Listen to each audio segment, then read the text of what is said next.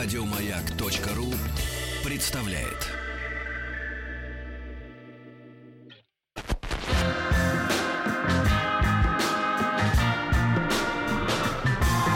Сергей Стилавин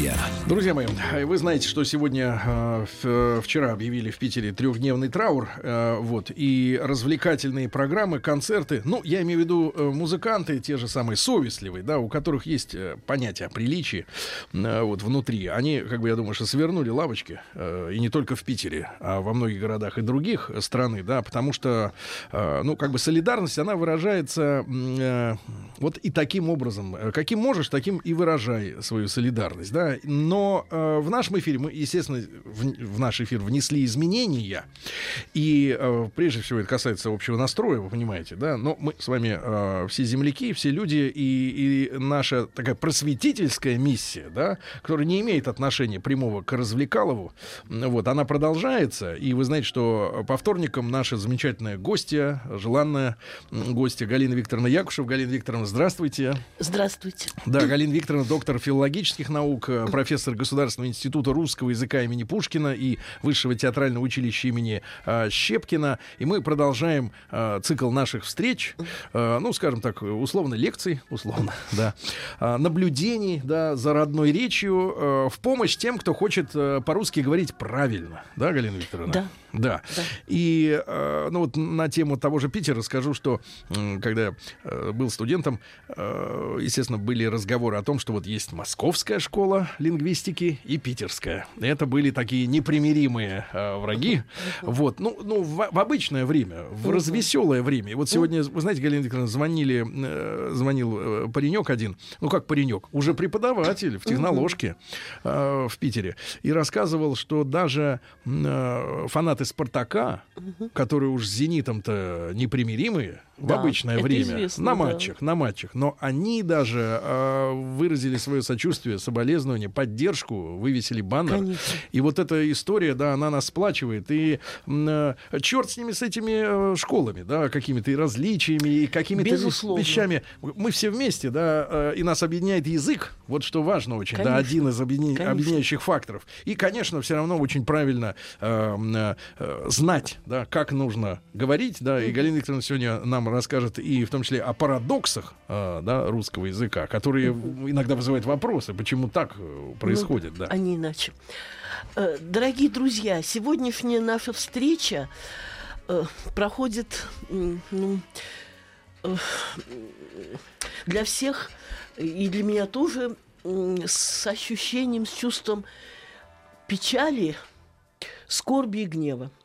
Печаль в связи с уходом из жизни э, Евгения Александровича Евтушенко, а скорби гнев в связи с теми событиями, которые произошли вчера в В нашем Питере, да. любимом городе.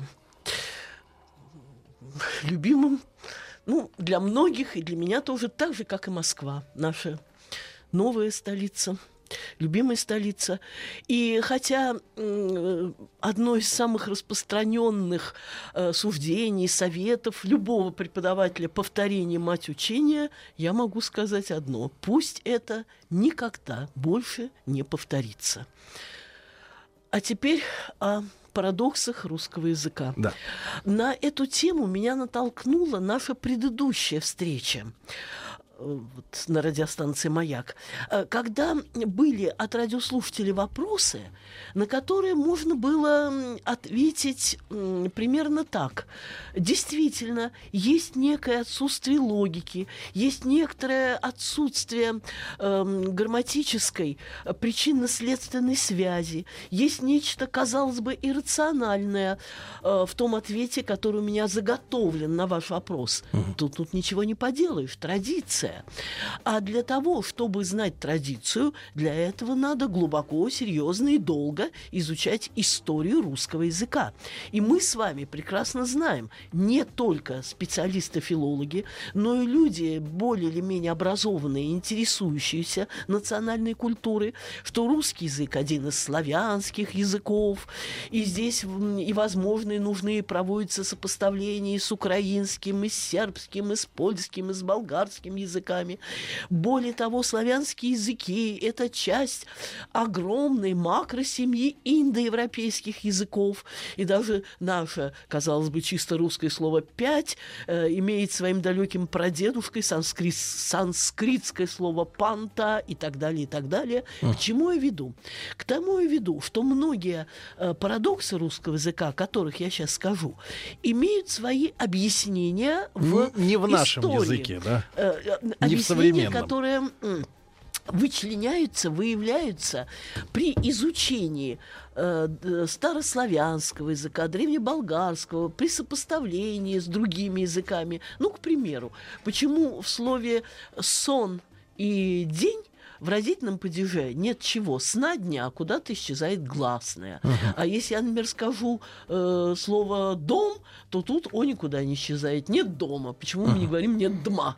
Н- Есть... э, И нет сона, да. нельзя сказать. да, нет сна, но Да. нет дома. Да. На все это дает ответы э, историческая грамматика, изучение и сопоставительное, и углубленно э, заточенное, именно направленное на э, э, знакомство, э, анализ разных стадий развития русского языка, безусловно.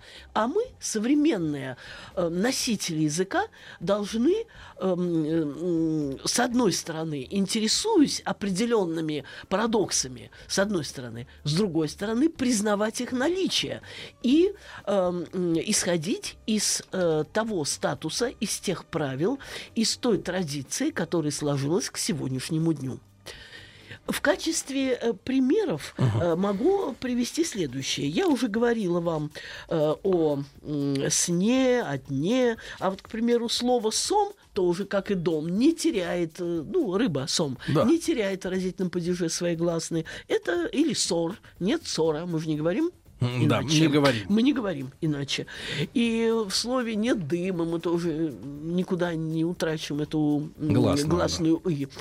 И э, вот э, такой яркий орфографический пример. Я на него бегло ссылалась в прошлый раз и сошлюсь еще раз. Краткая форма от прилагательных случайный, знойный, стройный, спокойный будет случайен, зноен, спокоен, строен. Иногда, усвоив это, эм, могут, ну, в основном школьники, дети, а может быть, какие-то взрослые, от прилагательного «достойный» образовать крат- краткую форму по аналогии и э, написать «достоин». Это будет грубая ошибка. Но «достоин». Хотя, казалось бы, достойный, спокойный, э, близкие конструкции. И если мы говорим «достоин», почему бы... э, то есть, извините, если мы говорим «спокоен», почему бы не сказать «достоин»? Но, тем не менее, мы и говорим, и, главное, пишем «достоин». Э, Скажу сразу, Парадокс. что вот это парадокс. Э, Повторяю, далеко не единственный. А почему, к примеру, э, сказать э, м, врач можно и о женщине, и о мужчине. А если о женщине сказать врачиха, то здесь будет элемент какой-то слегка Пренебрежительный. при, да, вот я все думала, редуцирующий, снижающий, умоляющий врачиха, элемент пренебрежительный, просторечный, и мы скажем женщина-врач. Хотя вот поэтесса тоже э, некоторые... Поэтессы обижаются. э, да, некоторые обижаются поэтессы. Я помню, когда э, я в качестве заместителя главного редактора, главным редактором был ныне покойный, эм, очень достойный достойный и знающий человек Петр Алексеевич Николаев, профессор МГУ. Я была его заместителем при подготовке энциклопедии «Русские писатели XX века». И я помню, что некоторые дамы или те э, авторы, как правило, тоже дамы, которые писали ну, скажем, там, об Ахматовой и так далее, э, протестовали против определения поэтесса, тоже у- э, усматривая в этом э, что-то э, у- у- слегка унижающее, слегка снижающее ценность. Э, Хотя мы знаем э, из классики, я вспоминаю строки Некрасова, «А та, помилуй бог, поэтка». Поэтка. А та, помилуй бог, поэтка. Но поэтка не прижилось, а э, потом, э, ну, женщина-профессор, тоже профессор Ша, э, сразу рисуется облик жены профессора. Есть, наверное, пример, который не вызывает вопросов баронесса. Правда, они все в Париже. Да, барон, баронесса, виконт, виконтесса, граф, графиня. Тут с этим все в порядке. Маркиз, маркиза, тут все в порядке. То есть я веду к тому, что э, есть и такого рода парадоксы, но, повторяю, все это э, далеко не единственный случай. Чтобы мы, да, эм, э, чем объяснить, что, в принципе, когда-то в русском языке существовало единственное число множественное и двойственное. Двойственное. И двойственное. Сейчас у нас существует единственное множественное. Но, тем не менее, есть э, существительные, всем нам хорошо известные, которые употребляются только во множественном числе. Ножницы. И мы все понимаем, что ножницы, ну, в принципе, это может быть партия ножницы, а это могут быть единственные ножницы. От контекста Одни. зависит. Э, э, Да, зависит от контекста. Калиметр, а вот про двойственное можно немножко э, сказать? А, ну, это специальная форма, которая уже давным-давно ушла из русского языка, еще где-то где-то либо в 17 веке, либо до него, когда говорилось Петровские о, времена. о- которая, м, да, может быть, да, да, когда действительно была мощная реформа языковая.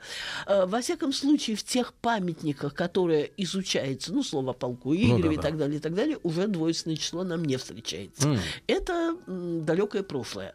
Но я обращаю внимание на слова, дошедшие То до есть, нас. грубо говоря, один, Да. два и много. И много, да. Один, два и много. Ну, единственное, я могу привести пример с современной парой. Хотя по поводу пары э, есть э, э, совершенно такое неожиданное суждение, что вот это понятие пара к нам пришло э, из европейских стран вместе с европейской экспансией. Но это все так, э, на уровне гипотез. Факт тот, что мы говорим пара брюк, но п- поскольку есть две ноги. Две но штанины. говорим- ну, штанины и две, да, две штанины и две ноги, для которых Это они комплект. приспособлены. Но не говорим пара пиджаков. Хотя тоже пиджаке. две руки. Да, вот. Это тоже один из парадоксов русского языка. Чтобы э, э, э, да, еще один из примеров. Песок и пески.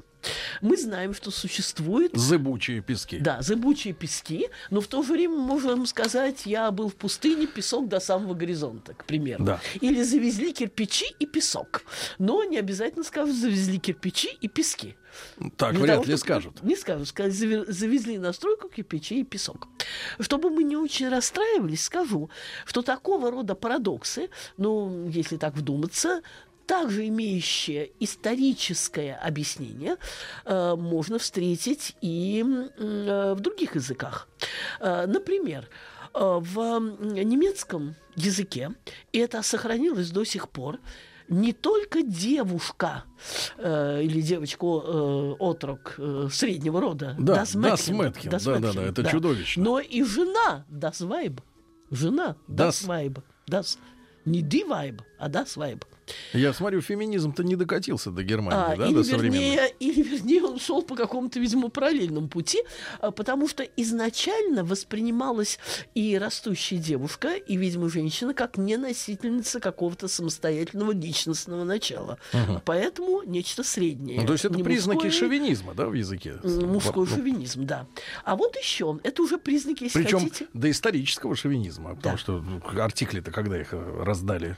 А еще признаки, но это уже идет эм, э, категориальный признак, терминология идет от меня, признак гегельянства э, изначального э, в немецком сознании. А, Sinn, Зин с двумя «н» на конце. Зин. Это слово одновременно означает и разум, и смысл, и чувство, эмоция. Всё одновременно, разом. да? Все Одно- сразу. И Одно разум, и, то и же чувство. слово в зависимости. Конечно, это же очень интересно. Это Гегель. Это не только Гегель с его эм, э, диалектикой, с его э, г- м, такой глобальной э, теорией взаимопереходности, взаимосвязи всего сущего. Но я бы сказала, что это и новейшие изыскания, которые утверждают, э, что чем человек не развитие интеллектуально, тем обостреннее и тоньше будут э, у него чувства. К слову говоря, тут я сошлюсь на нашего классика, на Александра Сергеевича Пушкина, «Капитанская дочка». А, Помните, а, как Швабрин эм, говорил Петруше Гриневу, чувствуя, что Маша Миронова отдает свое предпочтение ему, молодому Петруше Гриневу. Да ты вместо того, чтобы стихи писать, подарил бы ей пару сережек. То есть намек на то, что женщина, эта девушка, эм, дочь э, капитана Миронова, настолько простодушна и простая и необразована, что ее можно прельстить такой мелочью. Но есть еще более яркий пример Николай Михайлович Карамзин, сын, бедная Лиза, которая кончается словами «и крестьянки любить умеют». То есть, видимо, на каком-то эмпирическом уровне считалось, что малоразвитые, малообразованные, малоразвитые в культурном отношении э, женщины, ну и вообще люди, не могут так тонко чувствовать, как люди образованные. Сейчас же связь интеллекта, разума и эмоций, чувства э, доказывается на э, уровне, скажем, таком э, психофизиологическом. А немцы это отразили и Прям в в языке. в да, в языке, казалось бы, парадокс. Одно и то же слово означает и разум, и чувство. Ну вот особенная тема, да, Галина Викторовна, Да. многозначность, да, Да, ну да, многозначность. конечно, И ведь, конечно. наверное, а, по, та- по тем моментам, а, э, насколько в языке много, да, многозначных слов, можно как-то психолингвистически и построить портрет э, Вот. нации, да? Конечно. А, вот э, если сейчас у меня есть немного времени, Да-да-да. я расскажу вам о понятии концепта, которое очень хорошо работает для тех, кто занимается психолингвистикой. Концепт, если сказать об этом кратко, совокупность смыслов. Эм, В, нашу, в наше и литературоведение, и в языкознание э, принес это понятие э, некто Алексеев Сергей Алексеев Аскольдов. Э, Это имя долгое время было у нас в хотя сейчас вы найдете о нем статьи в любой энциклопедии. Он сочувствовал нац- нацизму, национал-социализму, он сочувствовал Гитлеру и в результате скончался в Мюнхене. Но прошли годы-годы, я его имя впервые услышала из уст Дмитрия Сергеевича Лихачева, э, когда в конце э, 20 века, а именно в 1997 году, проходила в Институте мировой литературы имени Горького несколькодневная конференция «Итоги 20 века», «Итоги перспективы», посвященная вообще-то русской литературе. Но Дмитрий Сергеевич Лихачев э, говорил о русском языке. Начал он как раз с того, с чего я иногда начинаю свои беседы со страха за судьбу русского языка не с точки зрения лексической какой-то интервенции, а с точки зрения ломки структуры языка. Он начал с экспансии предлога «о», там доказывая о, том и так далее, и так далее. Таких примеров множество.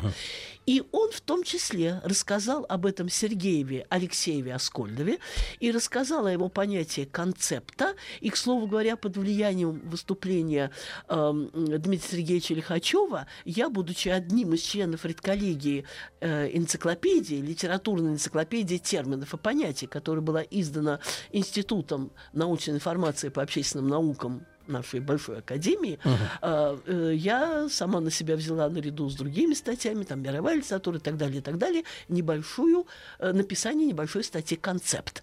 Итак, если сказать о концепте коротко и ясно для всех, это совокупность смыслов. И вот, к примеру, возьмем эм, наглядный пример слова «стол». Стол. Да. В английском языке a table, э, в немецком der, der Tisch, совершенно верно. А в русском языке стол. Согласитесь, помимо того стола, за которым мы работаем, за Это которым еще и мы едим, угощение. как много понятий. Накрыть стол, где Да. стол был яс, там гроб стоит. Галина Викторовна, а вот давайте мы как раз и вот э, понятие концепта объясним окончательно уже сразу после выпуска новостей, новостей спорта. Друзья мои, оставайтесь с нами.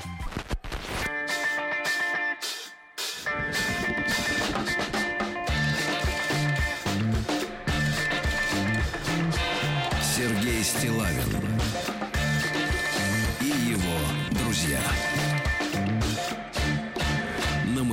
Друзья мои, итак, э, сегодня у нас э, вторник, э, у нас, а у нас в гостях Галина Викторовна Якушева, доктор филологических наук и профессор Государственного института русского языка имени Пушкина и Высшего театрального училища имени Щепкина. Рады видеть Галину Викторовну еженедельно. И вот сегодня интересно у нас разговор о парадоксах русского языка. И мы с вами знакомимся, ну, это, конечно, наверное, профессиональное слово, но как вот говорить о том, что вот есть профессионалы языка, есть любители языка, а есть еще и иностранцы, э, которые вообще как бы, э, сказать, опосредованно. Э, Слово концепт, да, то есть концепт это смысл. И вот мы... Совокупность э, смыслов. Да, совокупность смыслов. Вот слово стол. Мы э, на нем, да, сконцентрировались, да. Э, Стол у нас и э, вещь, да, предмет э, Согласна. интерьера.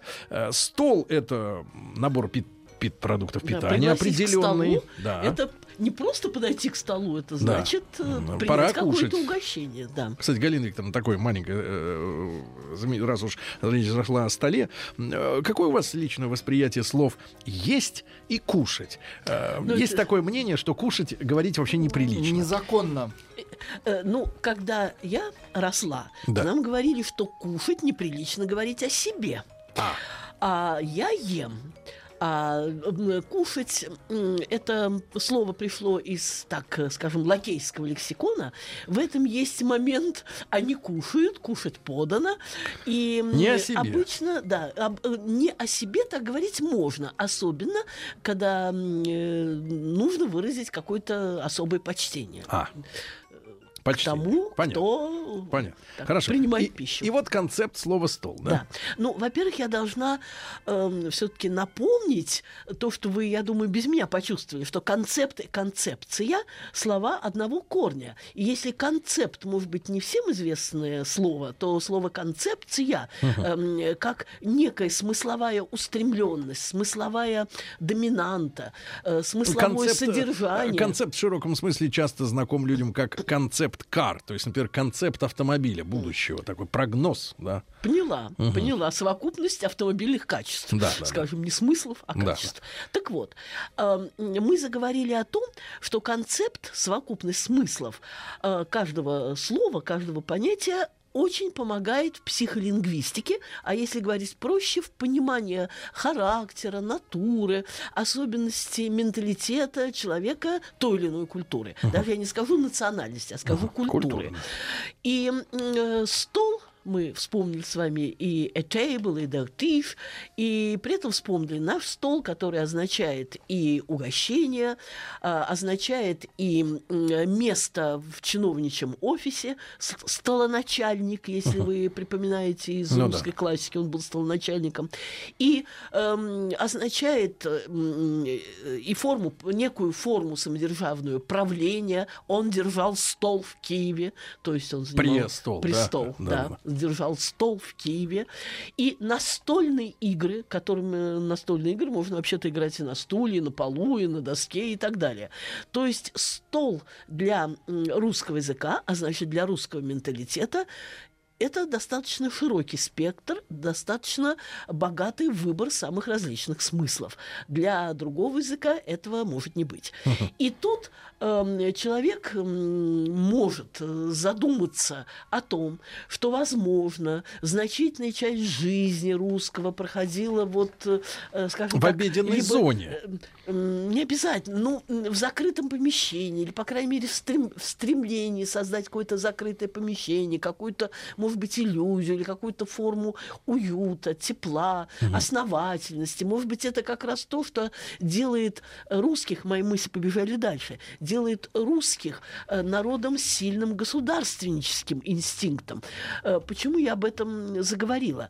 Дело в том, что Иван Лукьянович Солоневич, я не знаю, в какой мере, мере это имя вам знакомо, э, он тоже был немного скомпрометирован своей симпатией к нацизму. Но теперь о нем говорят открыто и пишут и так далее. Это культуролог и историк, который оставил труд «Народ и монархия», в который доказывал, что, во-первых, русскому народу нужна строгая вертикальная власть. Э, Не буду с этим спорить, тем более, что, как мы видим, вертикальная власть потребовалась и англичанам с их гимном «Никогда, никогда, никогда англичанин не будет рабом». Да-да-да. Ничего, э, спокойно э, переживает такую систему. И и э, шведам достаточно свободолюбивым, и норвежцам, Ну что там, и ходить, даже, даже бельгийцы выбрали Да, себе конечно, короля. и датчанам. Так что Да. вертикаль власти совсем далеко не всегда означает э, подавление. Э, так вот, э, э, Иван Лукьянович Солоневич, во-первых, доказывал, что русскому народу необходима строгая вертикаль власти, четкая, по крайней мере, вертикаль власти, а во-вторых, он обвинил э, русскую литературу Золотого века Так. вы понимаете, Пушкин, Да-да-да. Гоголь, Тол- Достоевский, Толстой, в том, что эта литература создала искаженный образ русского, искаженный образ типичного русского, как маленького человека, как так у своего рода Акакия Акакевича. Ну, тут надо вообще-то учесть бунт Акакия Акакевича в пострассказе. Если вы помните, призрак, образ Акакия Акакевича носился по Петербургу и грозил э, э, людям властимеющим. Но Акакий Акакевич, Самсон Вырин в «Станционном смотрителе», Платон Каратаев в «Войне и мире», Макар Девушкин у Достоевского. И вот, пишет э, Иван Лукьянович, м, созданный великой русской литературой искаженный образ русского мужика как человека смиренного, покорного, подчиняющегося обстоятельствам и власти, побудил многих идти с мечом на Русь в надежде, что Русь легко подчинится какому-то есть, чужеземному э, мечу, чего не говоря случилось. сленгом, Да. это была Деза. Да, да, это была, да, это была Деза. И тут, эм, ну, это просто повод для размышлений. Маленький человек, это был, естественно, симптом социального сострадания, а отнюдь не умаления внутренней силы русского народа. Тут немножечко так, скажем, легкое передергивание интеллектуально-эстетических карт у Солоневича, потому что, ну, тема маленького человека сквозная, лейтмотивная, отнюдь не означала э, того, что вообще русского человека э, наши классики сводили именно к маленькому человеку. Но на что я обращаю внимание? Солоневич совершенно справедливо подчеркивает, что в то время, как на территории Восточной Европы э, жило очень много разных племен, именно русским удалось стать объединяющей нацией. Это действительно так. То есть вначале и- была конкуренция. Ну, как вы думаете, э, всякие скифы, половцы, и, и я уже не говорю о гунных и вообще бесконечных племенах, что они, хазары там и так далее, они что, все сдавались без боя? Естественно, э, тут требовалась были люди. внутренняя сила и государственный инстинкт.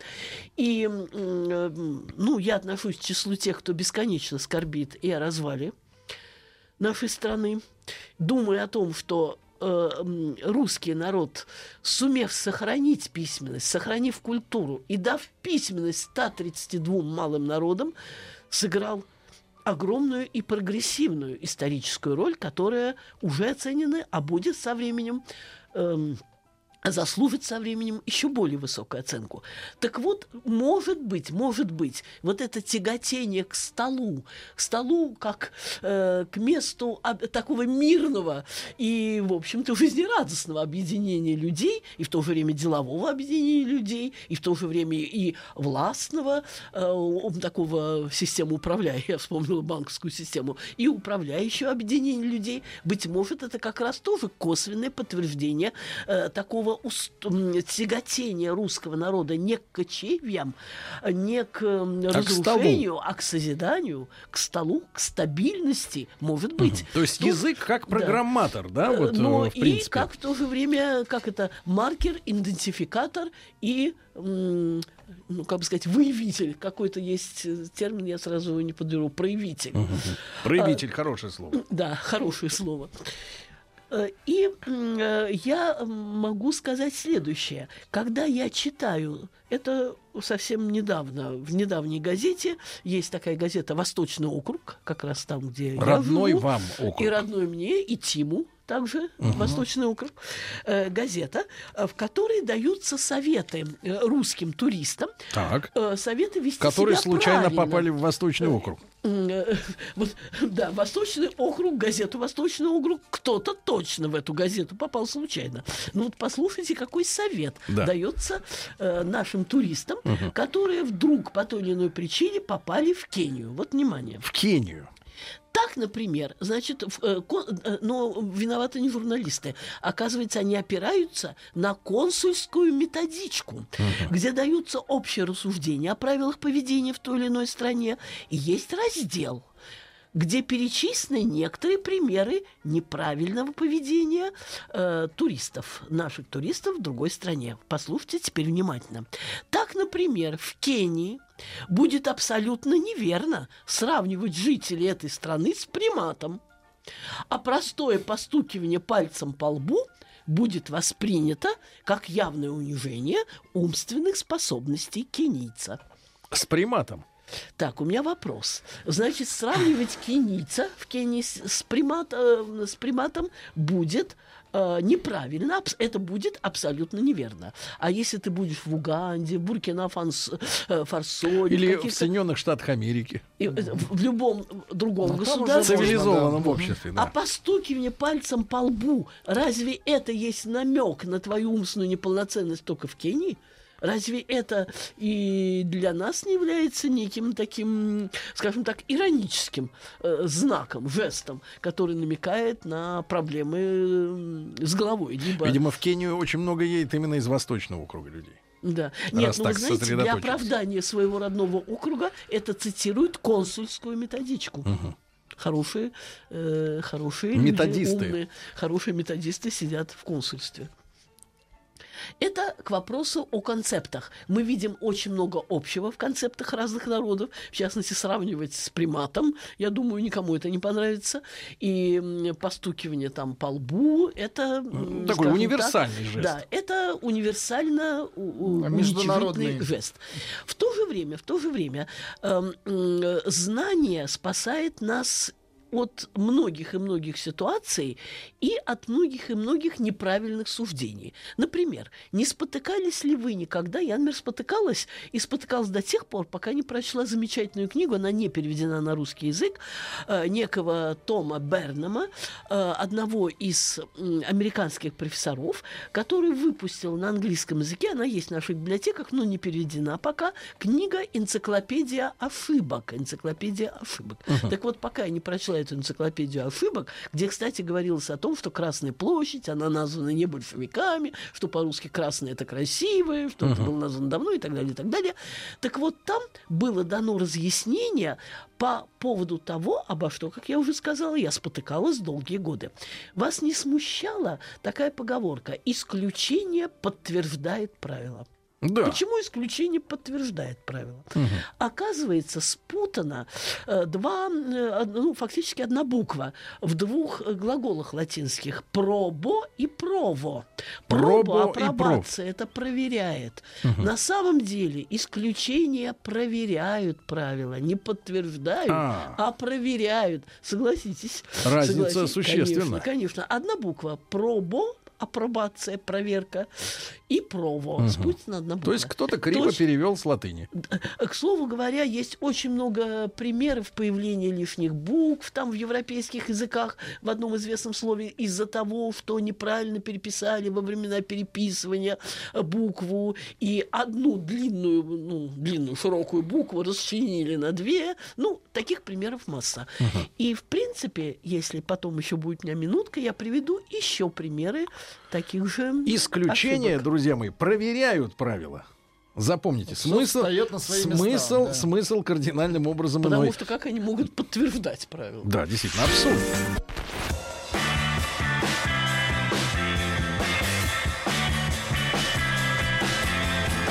Сергей Стилавин и его друзья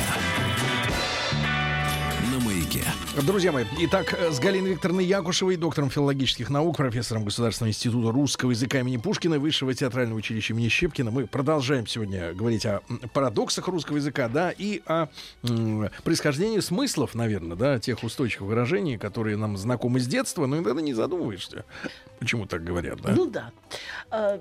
И еще наверняка многих смущали э, хрустальные башмачки Золушки. Хрустальные. Согласитесь, это очень красиво, э, но С прокру- Как-то с прокрустовым ложем э, как-то вот э, ассоциации. Вы знаете, ну, про крустову ложе, как вы Я понимаете, в виду, неудобно.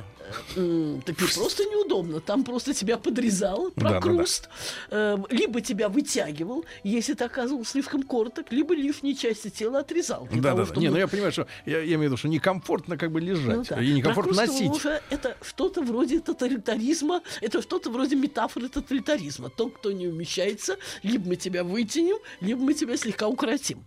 А э, хрустальный башмачок, э, ну, воспринималось как э, некая, я не знаю, форма фэнтези, я не знаю. Хотя в остальном вроде бы э, соблюдались реалистические детали. И Золушка, потому что с Золой возился. И, и- ну да, конечно, фантастика была, фея, это все так. Но дело в том, что, оказывается, при переводе, ну, это я, честно говоря, узнала даже не из энциклопедии ошибок, э, э, Тома э, Бернема. Это я впервые узнала на занятиях по французскому языку в МГУ.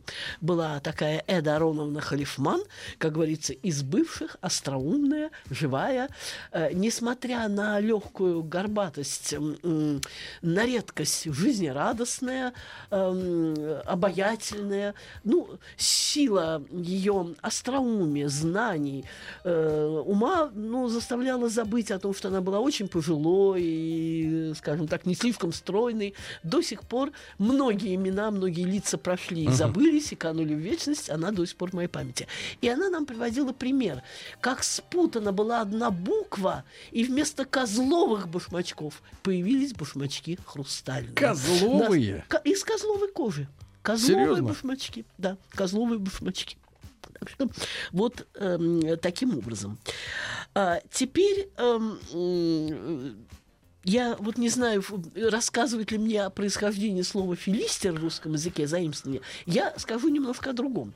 Дело в том, что вопрос о появлении новых слов, об укоренении того или иного слова в нашем языке или изгнании этого слова из нашего языка, вы знаете, это нечто, не поддающееся ни регламентации, ни Научному обоснованию, да? не научному обоснованию. Даже великий Даль, Владимир Иванович Даль, Да. который так хорошо знал и чувствовал русский язык, и то вы себе даже не представляете, в какой мере он ошибался, требуя, чтобы все, что можно э, в русском языке, заменялось э, На именно аналы- самыми, на наши что ни на на есть народными, ну, условно говоря, макроступами. И я приведу, ну, все невозможно привести в качестве примера, но я приведу, например, такой фрагмент. Сейчас, минуточку. Минуточку. А, Например, литературный язык. Казак оседлал лошадь как можно поспешнее. Взял товарища своего, у которого не было верховой лошади, к себе, взял э, не у товарища, а взял товарища своего, у которого не было верховой лошади, к себе на круп и следовал за неприятелем, имея его всегда в виду, чтобы при благоприятных обстоятельствах на него, ну, неприятеля напасть. Вот что предлагает э, то же самое Даль Владимир Иванович предлагает сказать народным языком. Казак седлал уторопий, посадил бесконного товарища на забедры, на забедры, На следил- забедры? На Да. забедры. В одно слово. На, нет, на отдельно забедры в Ну, одно понятно, слово. ладно. На отдельно забедры. И следил неприятеля в назерку, чтобы при попутности на него ударить. Понять можно, согласитесь? выглядит Тяжело. Тяжело. А, теперь, эм, или эта отрасль промышленности у нас в большом развитии. Даль предлагает, промысел этот шибко прошел и тому подобное. Теперь, э, в числе м, борцов за натуральный русский язык Да. А, был и, м, если вам это имя знакомо, Александр Бестужев-Марлинский, один из декабристов, который был создан на Кавказ, а потом прославился как автор таких э, военных авантюрно-приключенческих романов. Он изобрел слово «видопись» вместо слова «пейзаж».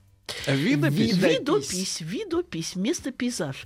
И очень многие, в том числе Осип Сенковский, это имя, может быть, вам известно, э, как э, автора, активного в свое время писавшего под псевдонимом барон Брамбиус. Uh-huh. Но это мы отметаем.